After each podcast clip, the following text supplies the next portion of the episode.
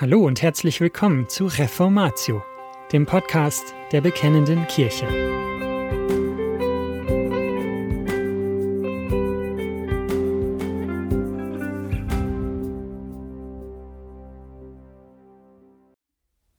Paulus, Knecht Gottes und Apostel Jesu Christi, gemäß dem Glauben der Auserwählten Gottes und der Erkenntnis der Wahrheit, die der Gottesfurcht entspricht, aufgrund der Hoffnung des ewigen Lebens, das Gott, der nicht lügen kann, vor ewigen Zeiten verheißen hat. Mit diesen Worten beginnt Paulus seinen Brief an Titus. Glaube, Erkenntnis und Hoffnung. Die drei Lebenszeichen eines Christen. Der folgende Ausschnitt stammt aus einer Predigt von Jochen Klautke über Titus 1, die Verse 1 bis 4. Und die Predigt stand unter der Überschrift Andere Zeiten, andere Menschen, dieselbe Botschaft. Jochen zeigt uns, was Glaube, Erkenntnis und Hoffnung zu den drei Lebenszeichen eines Christen machen. Was meint Paulus jetzt aber konkret mit Glaube, Erkenntnis und Hoffnung. Glaube, das bedeutet Gott zu vertrauen. Gott zu vertrauen gegenüber allem anderen, was deine Umgebung dir so verrät. Oder vielleicht auch dein Herz dir zuflüstert. Hör auf dein Herz. Mach, was du willst. Die Wissenschaft hat längst bewiesen, dass Jesus nicht auferstanden ist. Und die Wissenschaft hat auch längst bewiesen, dass wir Gott eigentlich gar nicht brauchen. Was Liebe ist, das definieren wir als heutige Gesellschaft, doch nicht ein altes, verstaubtes Buch. Genieße das Leben jetzt, wie du willst, danach ist wahrscheinlich eh alles aus. Alles sind Stimmen in deinem Kopf. Stimmen, die dein Herz dir manchmal einflüstert, Stimmen, die dir von außen eingeflüstert werden. Aber dann ist da Gott, der dir sagt, ich bin da.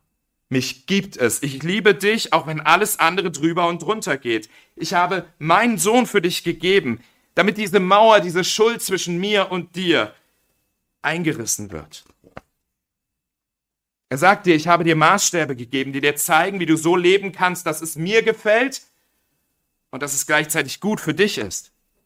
Ich bin bei dir, auch wenn alle anderen Umstände dagegen zu sprechen scheinen. Ich halte dich in meinen Armen, auch wenn die ganze Welt gegen dich zu sein scheint. Die Frage ist, welcher Stimme glaubst du? Und ein Christ zeichnet aus, dass er Gott glaubt. Das tun wir nicht immer perfekt. Und auch als Christen sind wir alles andere als immun gegen diese anderen Stimmen. Wir starten immer wieder damit, ihnen zu vertrauen. Aber als Christ bist du entschlossen, auf die Stimme Gottes zu hören, ihr zu glauben und ihr zu folgen. Das ist Glaube, das ist das erste Lebenszeichen deines Christseins. Und dieser Glaube ist eng verbunden mit dem zweiten Lebenszeichen, nämlich die Erkenntnis der Wahrheit. Paulus verkündigt für den Glauben und jetzt für die Erkenntnis der Wahrheit. Menschen glauben die verrücktesten Dinge. Ich glaube manchmal nicht, was Menschen alles glauben. Ich war vor anderthalb Jahren mal mit meiner Klasse auf einem erschütternden Besuch im Konzentrationslager Buchenwald bei Weimar. Und für die Führung wurden wir in kleinere Gruppen aufgeteilt und ich war mit zehn von meinen Schülern in einer Gruppe, zehn Jungs. Und da war ein Mann mittleren Alters, der hat uns da durchgeführt und der hat das wirklich super gemacht. Er lebendig erzählt, hat uns alles gezeigt, hat uns auch schockierende Details mitgeteilt. Ich war wirklich begeistert von dieser Führung. Es ist ja so ein Ding, mit Schülern Führungen zu machen und so. Auch meine Schüler hingen ihm wirklich an den Lippen. Und nachher hat er gesagt, als er fertig war, jetzt dürft er noch Fragen stellen. Die Schüler haben auch gute Fragen gestellt und ganz am Schluss meldet sich einer meiner Schüler und fragt, es ist jetzt Ihr Beruf, hier den ganzen Tag irgendwelche Leute durchzuführen. Jeden Tag diese schrecklichen Details, die Sie Leuten erzählen. Wie stehen Sie das eigentlich so persönlich durch? Und ich dachte, super Frage. Und ich war sehr gespannt, was jetzt kommt. Der Mann greift in seine Hosentasche und holt einen Stein aus seiner Hosentasche und sagt allen Ernstes zu uns, dieser Stein gibt mir die Kraft dazu. Ihr lacht jetzt, ich hatte unendliches Mitleid mit diesem Mann. Ein toter Stein gibt ihm Hoffnung. Wisst ihr, das, was Paulus hier predigt, ist kein toter Stein. Es ist die Wahrheit. Und diese Wahrheit muss erkannt werden, sagt Paulus. Und erkennen bedeutet mehr als zu wissen. Es bedeutet mehr als irgendetwas auswendig zu lernen. Aber es fängt mit dem Wissen an. Ich kann Wahrheit nicht erkennen, wenn ich sie nicht kenne. Und deswegen ist es so wichtig, dass du als Christ Dinge über Gott und über den Glauben weißt. Dass wir die Wahrheit kennen. Vielleicht fragst du dich manchmal, hm, nach der Kaffeepause wäre es ja auch schön, wenn wir nach Hause gehen könnten. Warum machen wir das hier in der Gemeinde eigentlich mit der Bekenntnisunterweisung? Weil wir davon überzeugt sind, dass du Gott nur erkennen kannst, wenn du ihn kennst. Dinge über Gott zu kennen, zu wissen, so dass sie dich dann erfassen, das ist für dich als Christen unverzichtbar. Es ist das zweite Lebenszeichen eines Christen, von dem Paulus hier schreibt. Aber Paulus ist eben auch wichtig, dass es nicht bei reinem Kopfwissen bleibt. Und deswegen fügt er hinzu, es ist eine Erkenntnis der Wahrheit, die der Gottesfurcht entspricht.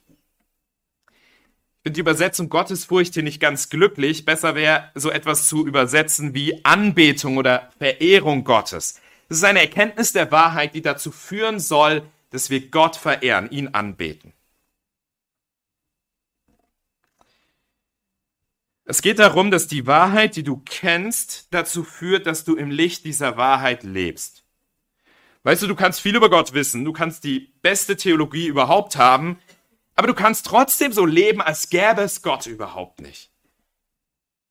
Eine Erkenntnis der Wahrheit, die der Gottesfurcht oder Anbetung entspricht, das ist eine Erkenntnis, die dein ganzes Leben prägt.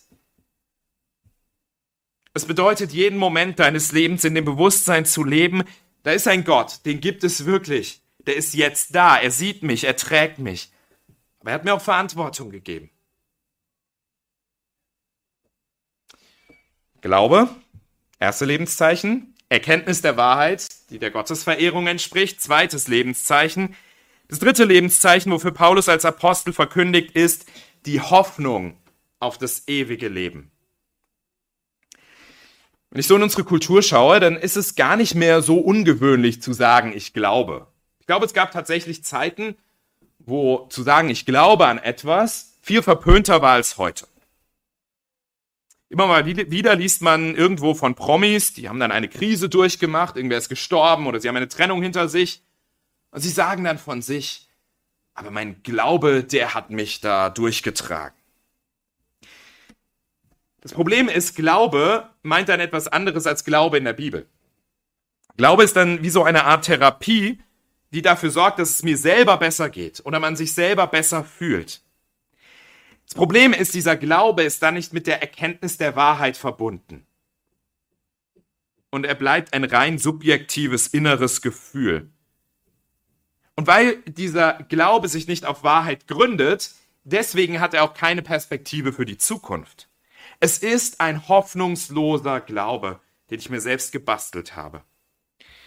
Und der Glaube, den Paulus durch die Verkündigung fördert, das ist ein Glaube mit einem festen Fundament aus Wahrheit.